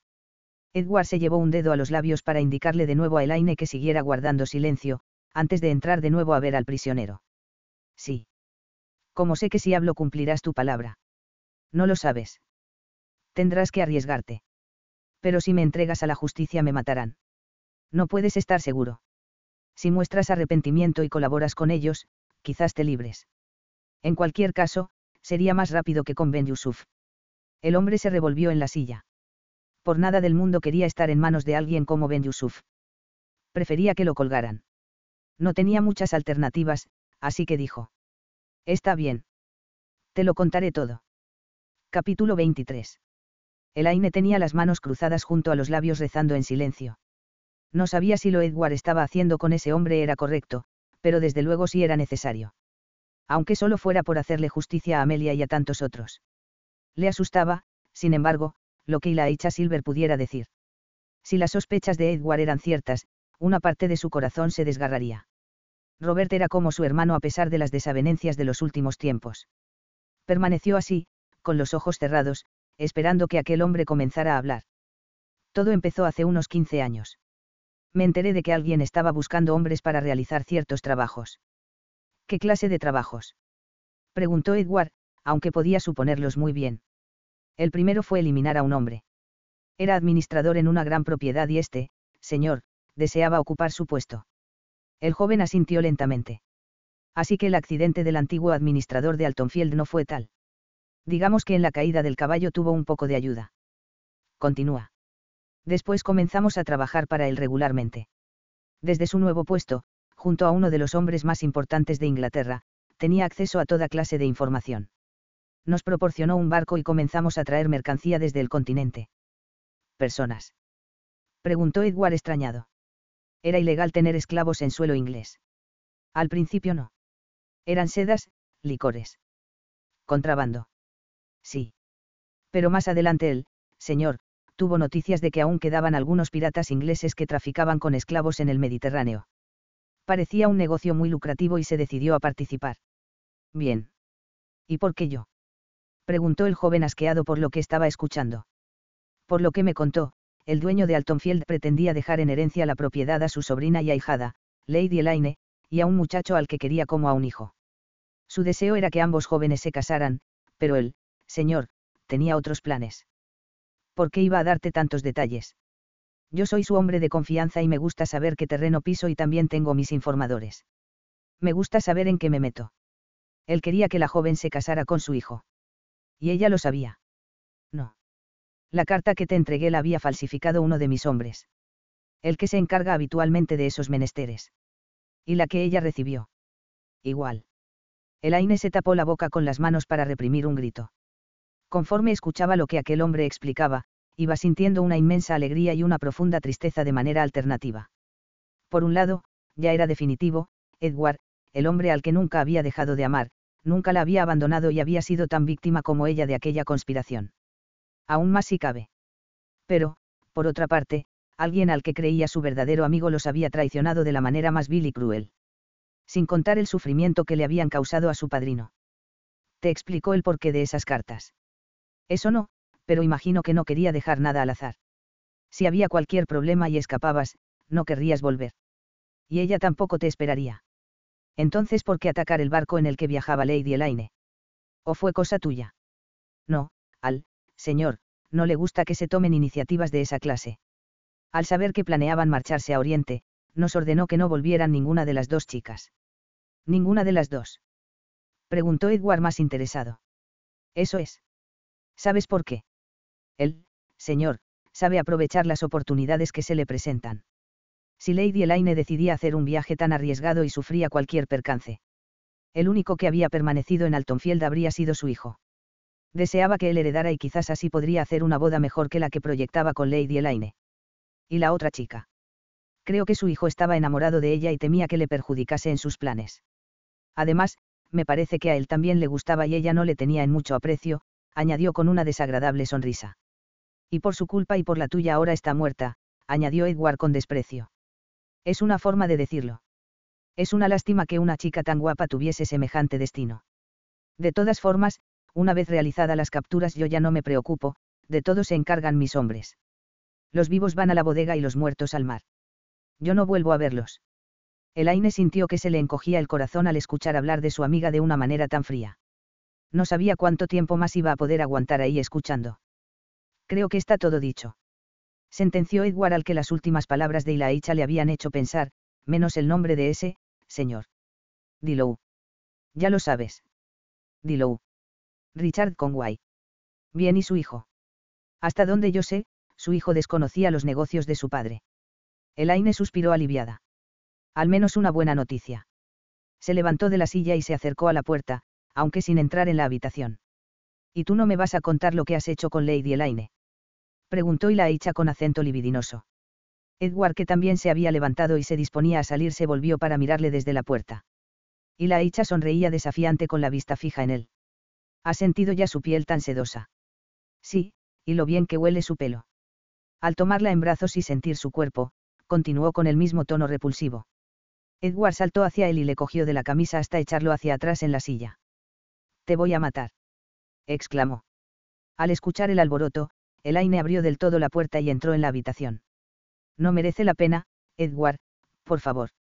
Gritó agarrándole por el brazo y tratando de separarlo de Ilaicha. Es lo que quiere, que le mates tú para no ser entregado. No te manches las manos. Deja que la justicia se encargue. A ella se lo debes. Dijo soltándolo con desprecio. De regreso al salón, Edward pidió a Beth que le sirviera un té a Elaine para que se recobrase de la impresión sufrida. Se sentaron en unos sillones junto a la ventana y esperaron en silencio a que le sirvieran la bebida. ¿Qué pasará ahora? preguntó la joven pensativa sujetando la taza de té con las dos manos para que entraran en calor se había quedado helada esperando en el sótano. Te llevaré a casa, si tú quieres. Mi padrino no estará allí aún. No le habían localizado y no me apetece estar en Altonfield cuando la justicia llegue a pedirle cuentas a Richard Conway. Si no hubiera perdido mi carta de presentación para Lady Gestar. Me hacía ilusión visitar aquellas tierras. Si no te da miedo navegar en un barco pirata con el capitán más temido, preguntó él con cautela. Siempre existía la posibilidad de que atacaran el barco tú eres el ejemplo de que no se está seguro en ninguna parte. No quiero esconderme. Además, mi reputación ha quedado destrozada. El tiempo pasado en el barco, estar aquí a solas contigo. Tu reputación nunca ha tenido un aspecto más hermoso, respondió él tomándole una mano y rozándosela con los labios. Me gustaría hacer realidad para ti ese sueño. Llevarte allí. Elaine sonrió y sintió que se le coloreaban las mejillas como en los lejanos días junto al lago en Altonfield. Una semana más tarde, los residentes en la embajada inglesa en Madrid se despertaron con la sorpresa de encontrarse en la puerta a un hombre con una impresionante cicatriz en el rostro, atado a una de las rejas de la fachada y con una confesión firmada. En esa confesión se detallaban con todo lujo de detalles, los asuntos más sucios del administrador de una de las mansiones más célebres de Inglaterra. Parecía que aquel inicio de primavera de 1821 iba a seguir estando cargado de novedades. Por otra parte, el desengaño había partido desde una recóndita cala perteneciente a una pequeña aldea en el sureste del país llamada Águilas, donde Pedro les había facilitado todas las provisiones que iban a necesitar, aquel era el lugar ideal para esconderse y pasar desapercibidos, y navegaba ya rumbo a Oriente. Capítulo 24.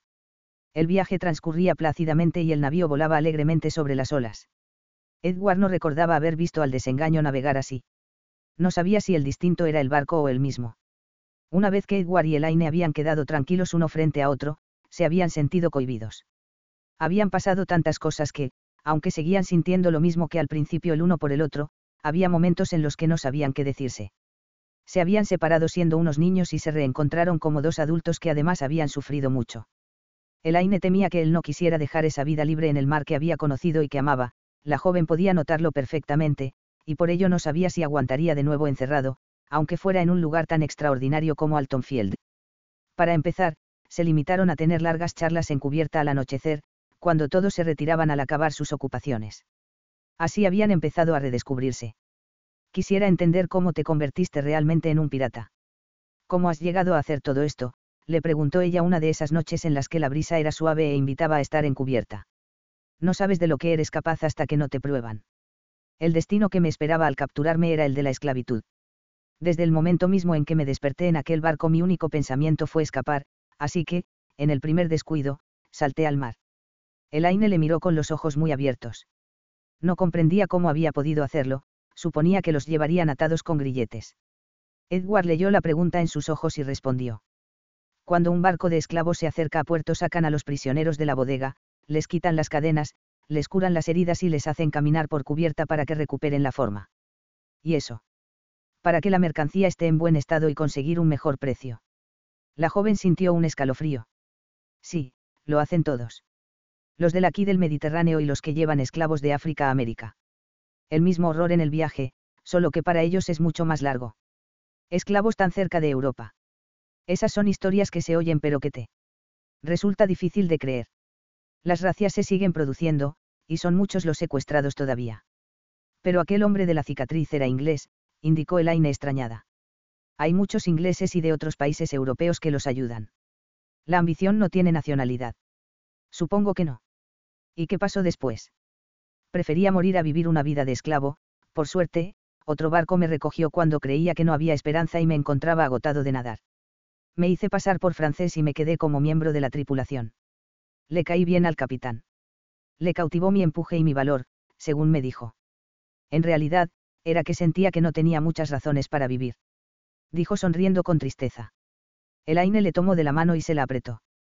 Solíamos pasar largos ratos en cubierta, contemplando la inmensidad del mar, sintiendo el viento en la cara. Continuó él. Mira al horizonte. Sin ataduras ni fronteras. Libre, como debe vivir un hombre, solía decir.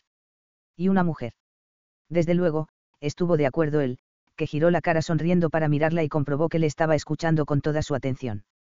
Creo que llegó a ver en mí al hijo que nunca tuvo y pasado un tiempo me hizo su segundo. Cuando fue herido de gravedad en una escaramuza con un barco de guerra italiano pasé a ser el capitán, prosiguió. Y él se quedó en el barco. Solo hasta que llegamos a Argel. Allí le desembarcamos tenía una bonita propiedad cerca de un oasis en la que había decidido retirarse. Supongo que ahí seguirá si logró sobrevivir.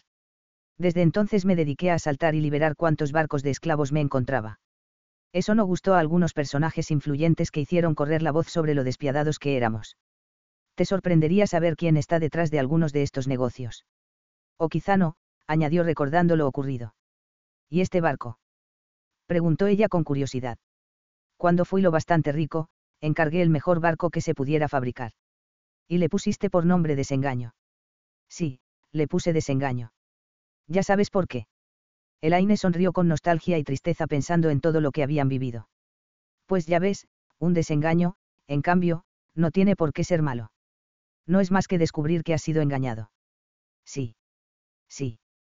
Yo pensaba que me habías traicionado y era un engaño, así que, al descubrirlo, desengañarme, aclaró él sonriendo, ha sido lo mejor que me ha podido ocurrir. Y ha sido en este barco que, como una premonición, tiene precisamente ese nombre, desengaño. Sí, parece el destino. Y toda esa gente que conoces. Los que te informaron en Argelia, en España. Aquella casa, siguió preguntando ella sin poder disimular su curiosidad. He conseguido tener ojos y oídos en toda la costa del Mediterráneo. A veces usando dinero, pero la mayoría ayudando a quien lo necesitaba. Si haces eso, siempre encuentras a alguien dispuesto a hacerte un favor. Tanta ambición, tanto engaño. Reflexionó Elaine de pronto. Robert no conocería los negocios de su padre, pero no dejaba de insistir para que me casara con él a pesar de que le dije con toda claridad que no podía. Te quería a ti. La mansión, las tierras. Todo.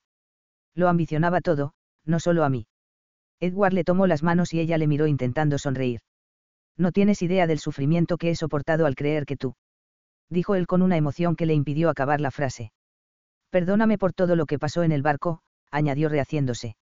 Ella le besó la mano y él le respondió con un beso en los labios. Ni tú sabes lo que llegué a sufrir yo al creer que me habías abandonado y después con tu actitud cuando nos encontramos. Prosiguió Elaine. Fueron el dolor y la ira los que me hicieron actuar así. Fue como estar sumergido en una pesadilla de la que no podía despertar. Pero nunca dejé de amarte. Lo mismo digo, asintió ella sonriendo también antes de besarle de nuevo. Siempre te llevé en mi corazón.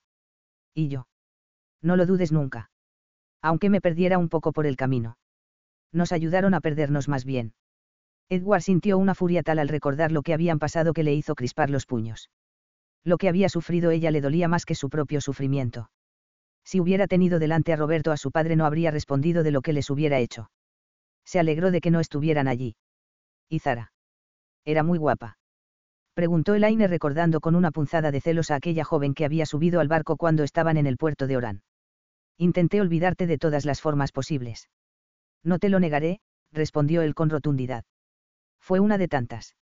Una más, pero te aseguro que no engañé a nadie. Nunca prometí nada. Los hombres siempre encuentran la forma de olvidar. No lo creas ni por un momento. Yo no. Reconozco que llevarla al barco aquella noche no fue muy sutil, pero tampoco esperaba que estuvieras encubierta a aquellas horas. Perdóname. Además tú tenías a tu Lord Wentworth, añadió él sintiendo también el cosquilleo de los celos. Estaba tan hermosa con la brisa del mar acariciándole el cabello que no podía soportar imaginar que amase a otro. Oh, no fue nada. Aunque confieso que pensé en aceptar su proposición cuando nos encontramos y me trataste de aquella manera, pero no, no le amaba, dijo ella dulcemente. Ahora fue Edward quien le besó la mano a Elaine. Lo único que lamento es lo ocurrido con Amelia. Si yo no le hubiera contado que me marchaba no me habría acompañado. Es culpa mía lo que ha pasado, prosiguió ella tras un breve silencio. No es culpa tuya. Fue cosa de Richard Conway. Ella era una buena amiga y quiso acompañarte, no la obligaste. Además, ese hombre quería deshacerse de ella y lo habría hecho en cualquier parte, le dijo Edward muy serio. Supongo que sí, murmuró la joven. Edward no obstante no quiso compartir con ella una inquietud que había sentido desde que hablara con Ilaicha Silver. Cuando se refirió a Amelia, le pareció por un instante que no la daba por muerta, aunque no tuviera más noticias sobre ella. Si era así, sin duda habría sido vendida en el mercado de Orán y a esas alturas ya no quedaría mucho de la hermosa joven que había sido. A pesar de todo, no había oído nada sobre una muchacha europea recién llegada a ningún harén. Si seguía viva, se la había tragado la tierra. Por ello no le comentó nada a Elaine. No quería aumentar su sufrimiento. Si conseguía alguna noticia, ya se vería. Capítulo 25.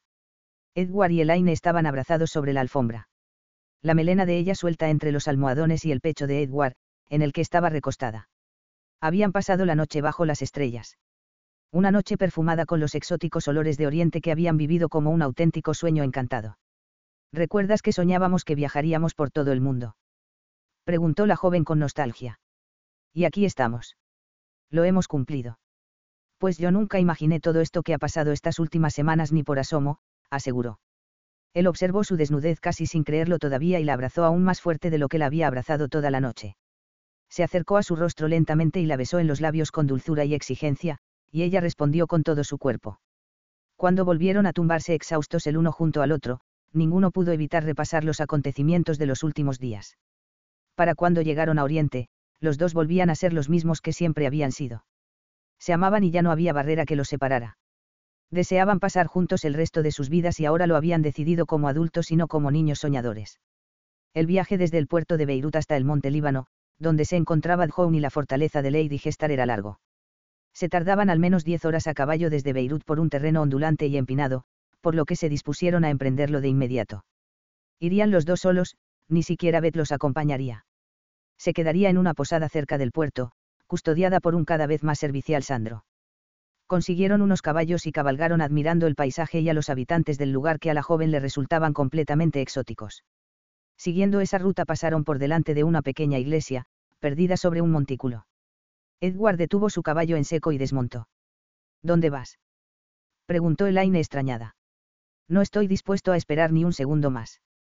Quédate ahí un momento, le dijo mientras acercaba el caballo a un árbol para atarlo después se dirigió con grandes zancadas a la iglesia y entró con paso decidido.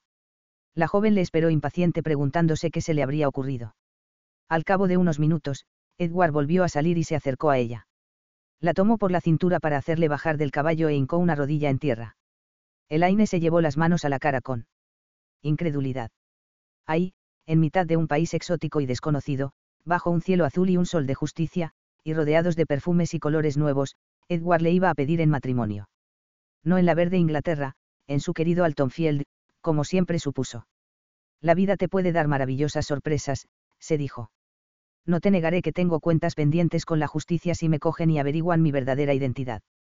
Pero me conoces y sabes qué clase de hombre soy y que todo lo que he hecho he procurado que sea justo.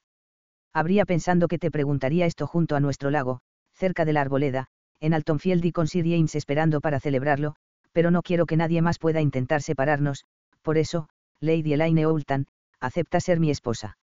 Claro que sí, respondió ella con lágrimas en los ojos. Edward, que también tenía los ojos húmedos, se levantó y la besó con fuerza. Después la tomó de la mano y la condujo hacia la iglesia. Allí los esperaba una mujer de una aldea cercana que, sin dejar de reír, condujo a Elaine hasta una de las casas que quedaban detrás de la iglesia y que no se veían desde el camino. Le facilitó un vestido blanco y un velo que Elaine supuso que serían de aquella mujer. La ayudó a vestirse y unas niñas entraron corriendo con un ramo de flores silvestres. Después, un hombre, la joven supuso que el marido de la dueña del vestido, la tomó del brazo y la acompañó de nuevo a la iglesia donde la esperaba Edward.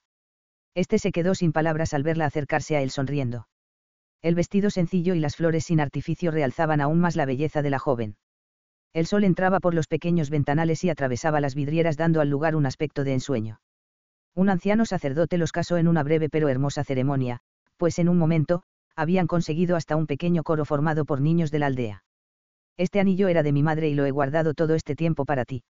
Siempre lo he llevado conmigo, le susurró cuando se lo colocaba en el dedo. No es muy valioso, pero... Para mí es el más valioso del mundo, respondió ella. Ya convertidos en marido y mujer, llegaron a Djoun a las puertas de la casa de Lady Gestar. Al llegar a la fortaleza, porque el lugar donde vivía Lady Gestar era una fortaleza más que una casa, uno de los sirvientes les atendió y tomó la carta de presentación que llevaban. Al cabo de media hora volvió a salir y les ordenó que acamparan fuera puesto que su señora no podría recibirles hasta el día siguiente. Les proporcionaron una tienda, alfombras, cojines, almohadones, comida, bebida. Todo lo necesario. Y allí habían pasado su primera noche de casados.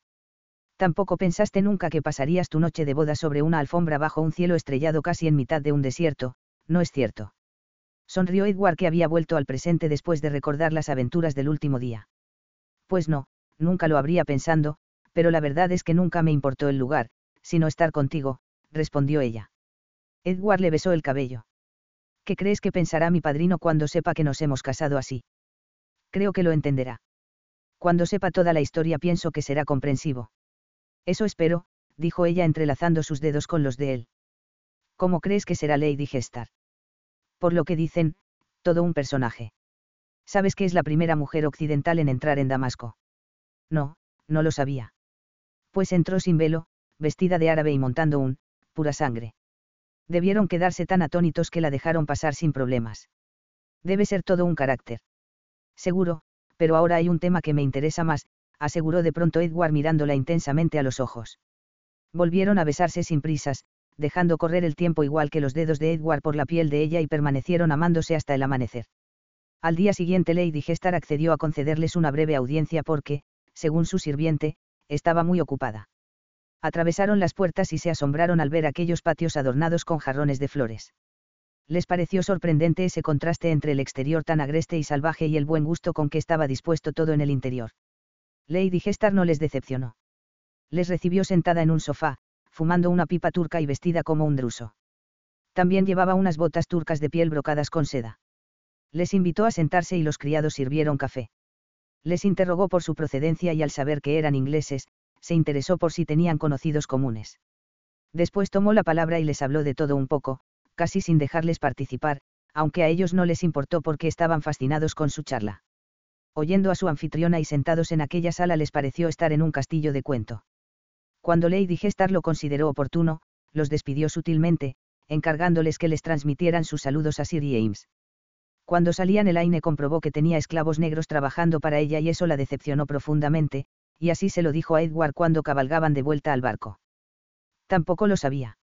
Supongo que todo personaje tiene un lado oscuro y un lado brillante, Elaine. Epílogo. Londres. Diciembre de 1821. Edward y Elaine estaban sentados a la mesa del salón de la casa londinense propiedad de Sir James, con este y Lady Stackwell disfrutaban de una suculenta cena para celebrar el regreso de los dos jóvenes. Sir James había insistido en que una ocasión como aquella bien merecía un verdadero banquete, e incluso había ordenado servir uno de sus mejores vinos. Estaba tan contento de tenerlos de vuelta sanos y salvos, que pasó por alto la peculiar boda que habían celebrado.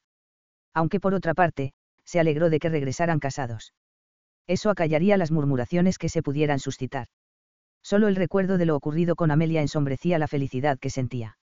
Al volver Edward y Elaine al desengaño desde Dijon, habían puesto rumbo a Francia. Allí habían desembarcado y se habían dirigido hacia Inglaterra por vía terrestre. De esta forma habían pretendido mantener la idea de que el joven había estado en Francia todo ese tiempo. Edward había decidido dejar el mando del barco a Zach. Ya que había descubierto la verdad y se había desengañado para bien, no quería seguir navegando en un barco llamado desengaño. No quería que le volviera a ocurrir. Además, debía dejar atrás aquella vida aunque le costara. Y sabía que le iba a costar. Había llegado a amar el mar y la vida libre que proporcionaba, pero lo haría por el aire. Beth, por su parte, no los había acompañado a Inglaterra porque finalmente Sandro se había decidido y le había pedido que se casara con él. Ella había aceptado emocionada. La ceremonia la celebró el propio Edward antes de dejar el barco y el Aine fue la dama de honor. Fue una ceremonia muy bonita y la muchacha se sintió conmovida recordando su propia boda. Después, el nuevo matrimonio tenía previsto seguir rumbo a Italia, pues era allí donde la pareja tenía pensando instalarse, en una casa cerca de Nápoles que pertenecía a la familia de Sandro. Yo, Betreisan que casi no había ido nunca más allá de Piccadilly, va a vivir en una casita con vistas al Mediterráneo. ¿Quién iba a decirlo, señorita? le había dicho Bet emocionada, antes de que las dos jóvenes se abrazaran a modo de despedida. Después de lo que habían pasado se consideraban más dos amigas que doncella y señora. Elaine se había alegrado profundamente por ella. Al llegar a Dover, habían enviado un mensaje a Sir James, puesto que no sabían si había regresado a Inglaterra, y ellos habían marchado a Londres donde se habían instalado a la espera de noticias. El encuentro con Sir James y con Hannah, su fiel ama de llaves, que también se había trasladado a Londres en cuanto se había enterado de que la pareja estaba allí, fue de las cosas más emocionantes que habían vivido. Y no habían sido pocas. No sabéis lo feliz que me hace teneros de regreso, y casados no podríais haberme dado una satisfacción mayor. Bueno, me gustaría haber asistido a vuestra boda. Así que, como yo también tengo derecho a celebrarlo, tendré que organizaros una fiesta. Todos rieron ante la sugerencia de Sir James. Brindo por vuestra felicidad, prosiguió el dueño de la casa alzando su copa. Gracias, tío James, respondió Elaine. Que estéis aquí de nuevo es lo mejor que podía desear. Y también quiero que brindemos por Lady Stackwell, Sara, que ha sido una gran amiga y un verdadero apoyo en estos tiempos difíciles. Desde que regresé a Inglaterra al saber lo que os había ocurrido, nunca me dejó solo y me hizo saber lo que es la auténtica amistad. Por favor, conseguirás que me sonroje, sonrió aquella. Lady Stackwell había regresado a Londres después de que su marido la abandonara definitivamente y muriera poco después, víctima de su alcoholismo. Se había reencontrado con Sir James y habían mantenido el contacto en esos momentos difíciles para los dos. Por Sara insistió Sir James. Pues alcemos nuestras copas también por Sara, estuvo de acuerdo Edward y todos brindaron. Han pasado tantas cosas que parece que hace un millón de años que me fui de Inglaterra, murmuró Elaine después de dejar su copa sobre la mesa. Pero ya estamos juntos de nuevo y eso es lo que verdaderamente importa, aseguró Sir James con intención de animarla. Es cierto. Lo importante es que estamos aquí, terció Edward. Si Lia estuviera también aquí. Dijo Eliane con tristeza. Hacía mucho que no se refería a Amelia por el diminutivo que le pusieron cuando llegó a Altonfield. Siempre estará en nuestro recuerdo. Sir James tiene razón. Nunca nos olvidaremos de ella, aseguró Edward que no había conseguido ninguna noticia al respecto, apretándole la mano con cariño a través de la mesa. Y recuerda lo que nos contó Hannah. Amelia le había confesado que no podía quedarse aquí por las insinuaciones de Robert y de su padre. No la forzaste a acompañarte. Se hubiera tenido que marchar de todas formas por culpa de esos miserables, añadió Sir James malhumorado. Amelia se había sincerado con Hannah para prevenirla sobre aquellos hombres. También le había dicho que no se lo había contado a Elaine para no herirla, pero que consideraba que ella sí debía saberlo por si ocurría algo. ¿Se ha sabido algo de Robert? preguntó Edward. No, nada. Ha desaparecido de la faz de la tierra. Pero Robert no sabía nada de los asuntos de su padre, dijo Elaine. No, eso quedó demostrado en la investigación, pero después de la detención de su padre, desapareció de su casa de Londres y no se ha vuelto a saber de él. ¡Qué extraño! exclamó Sara. Quizás no quiera ver lo que le ocurra a su padre, puesto que a Richard supongo que lo colgarán. Después de todas las pruebas que han encontrado contra él, no creo que tarden ya en dictar sentencia, añadió Sir James. Elaine tembló. Sin duda Richard Conway se merecía un castigo, y aunque lo colgaran sería más compasivo que lo que él había hecho sufrir a otros, pero no podía estar de acuerdo con esas penas que imponía la justicia. No te alteres, dijo Sara dulcemente a Sir James. Edward sonrió de forma cómplice mirando a Elaine. Ella también lo había notado. Se percibía una corriente de simpatía entre los dos que hacía que la joven se preguntase si habría ocurrido algo entre ellos. Es que no puedo evitarlo. Qué cinismo. Cuando regresé a Altonfield me recibió dando toda clase de muestras de congoja por lo sucedido. Incluso cuando llegó el magistrado y el juez de paz para interrogarlo, seguía negándolo todo y haciéndose la víctima. Eso sí, una vez en Londres y frente a las pruebas que presentaron ante él. Pero sobre todo cuando se encontró cara a cara con ese indeseable de Ilaicha Silver, no tuvo más remedio que reconocerlo. No tenía escapatoria, aseguró Edward. A él nadie lo había relacionado con el capitán del desengaño y oficialmente había pasado todos esos años trabajando en Francia y sin querer tener noticias de Altonfield debido al elaborado engaño del administrador. Pues no creas que mostró arrepentimiento. De hecho, sus últimas palabras frente al tribunal fueron, no me arrepiento de haber jugado. No hablemos más del pasado, pidió Lady Stackwell que notaba que el ambiente se estaba haciendo cada vez más pesado. Tienes razón. Esto es una celebración, estuvo de acuerdo Sir James. Pensemos solo en el brillante futuro que se abre para esta familia y para Altonfield. Edward y Elaine se miraron a través de la mesa y pudieron leer en los ojos del otro la promesa firme de que nada ni nadie lograría separarlos de nuevo. Fin. Por si tienes curiosidad. La piratería inglesa y las racias musulmanas para capturar cristianos en el Mediterráneo fueron unos fenómenos que se prolongaron de un modo u otro hasta principios del siglo XIX, hasta la invasión de Argelia por parte de Francia en 1830. En sus tiempos de mayor apogeo llegó a haber una flota pirata anglo, berberisca en aguas del Mediterráneo. El comercio de esclavos tenía como centros principales las ciudades de Orán y Bugia. La esclavitud en suelo inglés se abolió en 1807 mediante el Acta del Comercio de Esclavos, pero no así en otros puntos del Imperio Británico. Allí se tuvo que esperar hasta 1833 en que se promulgó la ley de abolición de la esclavitud mediante la que se concedía la libertad a todos los esclavos de las colonias británicas. Lady Hester Stanhope fue una destacada viajera inglesa nacida en 1776. Llegó hasta las puertas de Palmira, siendo la primera europea en conseguirlo. También fue la primera mujer occidental en entrar en Damasco. Fue conocida como, Reina de los Árabes, y circularon toda clase de leyendas en torno a ella. En 1817 se instaló en un convento en un remoto lugar de las montañas del Líbano, en y allí vivió hasta su muerte ocurrida en el año 1839. Como anécdota, hay que señalar que en el viaje de Inglaterra al Líbano que realizó su médico personal junto a su esposa para visitar a Lady Gestar, sufrieron un ataque de piratas griegos a la altura de Creta. Ellos sobrevivieron, pero la mujer quedó traumatizada por la experiencia. La sublime puerta es el nombre que se empleaba para referirse al gobierno del Imperio Otomano. Proviene de la costumbre que tenían los gobernantes orientales de anunciar sus decisiones en la puerta de sus palacios. Si te ha gustado. Siempre en mi corazón.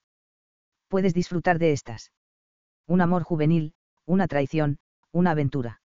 Edward, Elaine y Robert crecen juntos como hermanos en Altonfield, la mansión de Sir James Sultan, padrino y tío lejano de la muchacha. Un buen día Sir James decide contratar a Amelia, una joven española, a cuya familia conoció durante la Guerra de la Independencia, para que instruya a Elaine sobre cómo comportarse en sociedad. Amelia es casi tan joven como su alumna, y tras algunas dudas iniciales, forman un grupo unido pero el tiempo no ha pasado en balde y empiezan a surgir las complicaciones. Elaine y Edward se enamoran y Robert se siente desplazado, a pesar de que él se ha enamorado de Amelia. Entonces Edward desaparece de manera imprevista y Elaine cree que la ha abandonado. Después de una presentación en sociedad y un viaje por Europa. Elaine, que no puede olvidar a Edward, decide hacer un viaje a Oriente para alejarse de Altonfield y sus dolorosos recuerdos. Más aún cuando su tío debe marchar a América de manera inmediata. Amelia la acompaña en la aventura, pero cuando llevan casi la mitad de la travesía, su barco es atacado por unos piratas. La joven no dará crédito a sus ojos cuando descubre que el pirata que la ha salvado de unos corsarios traficantes de esclavos es Edward. Nací en Melilla y vivo en Barcelona. Estudié historia y periodismo. He trabajado como periodista en varias publicaciones. Maiva Anar es mi seudónimo como escritora de novela romántica, y con este nombre he autopublicado El verano que cambió mi vida y un destino inesperado, y también y que le gusten los perros, no era una película, en el sello E-Terciopelo de Roca Editorial. Edición en formato digital, diciembre de 2021. Copyright 2021, My Copyright 2021, Penguin Random House Grupo Editorial, S.A.U. Travesera de Gracia, 47 a 49. 08021 Barcelona. Proveedor de imágenes, Shutterstock. Créditos, Sladkov Victor. Diseñadora, Victoria Ayar. Penguin Random House Grupo Editorial apoya la protección del copyright. El copyright estimula la creatividad, defiende la diversidad en el ámbito de las ideas y el conocimiento, promueve la libre expresión y favorece una cultura viva. Gracias por comprar una edición autorizada de este libro y por respetar las leyes del copyright al no reproducir ni distribuir ninguna parte de esta obra por ningún medio sin permiso. Al hacerlo está respaldando a los autores y permitiendo que PRG continúe publicando libros para todos los lectores. Diríjase a Cedro, Centro Español de Derechos Reprográficos, http 2 cedro.org si necesita reproducir algún fragmento de esta obra. ISBN 9788418399916. Composición digital, leerendigital.com. Facebook, Penguinebox. Facebook, Somos Selecta. Twitter, Penguin Libros. Instagram, Somos Selecta. YouTube, Penguin Libros. Índice. Siempre en mi corazón. Prefacio. Capítulo 1. Capítulo 2. Capítulo 3. Capítulo 4. Capítulo 5. Capítulo 6. Capítulo 7. Capítulo 8. Capítulo 9. Capítulo 10. Capítulo 11. Capítulo 12. Capítulo 13. Capítulo 14. Capítulo 15. Capítulo 16. Capítulo 17. Capítulo 18. Capítulo 19. Capítulo 20. Capítulo 21.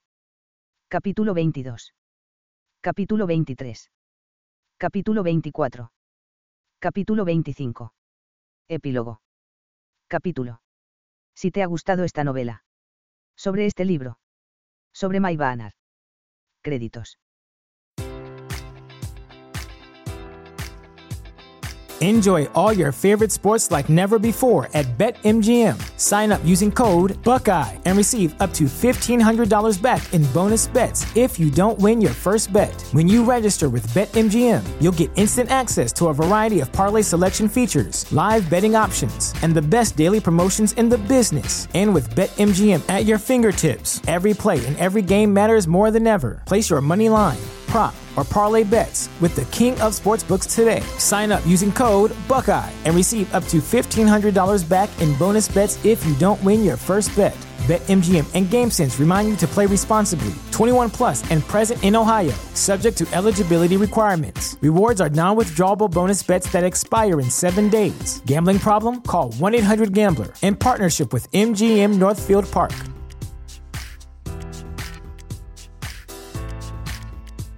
Save big money when you start your next project today at Menards. Check out our great selection of garage and utility lighting options in stock, ready to take home today. We carry everything to help you illuminate whatever project you're working on. Shop garage and utility lighting products in store at your nearest Menards. You can also view all of our entire selection of lighting options today on menards.com. Save big money at Menards.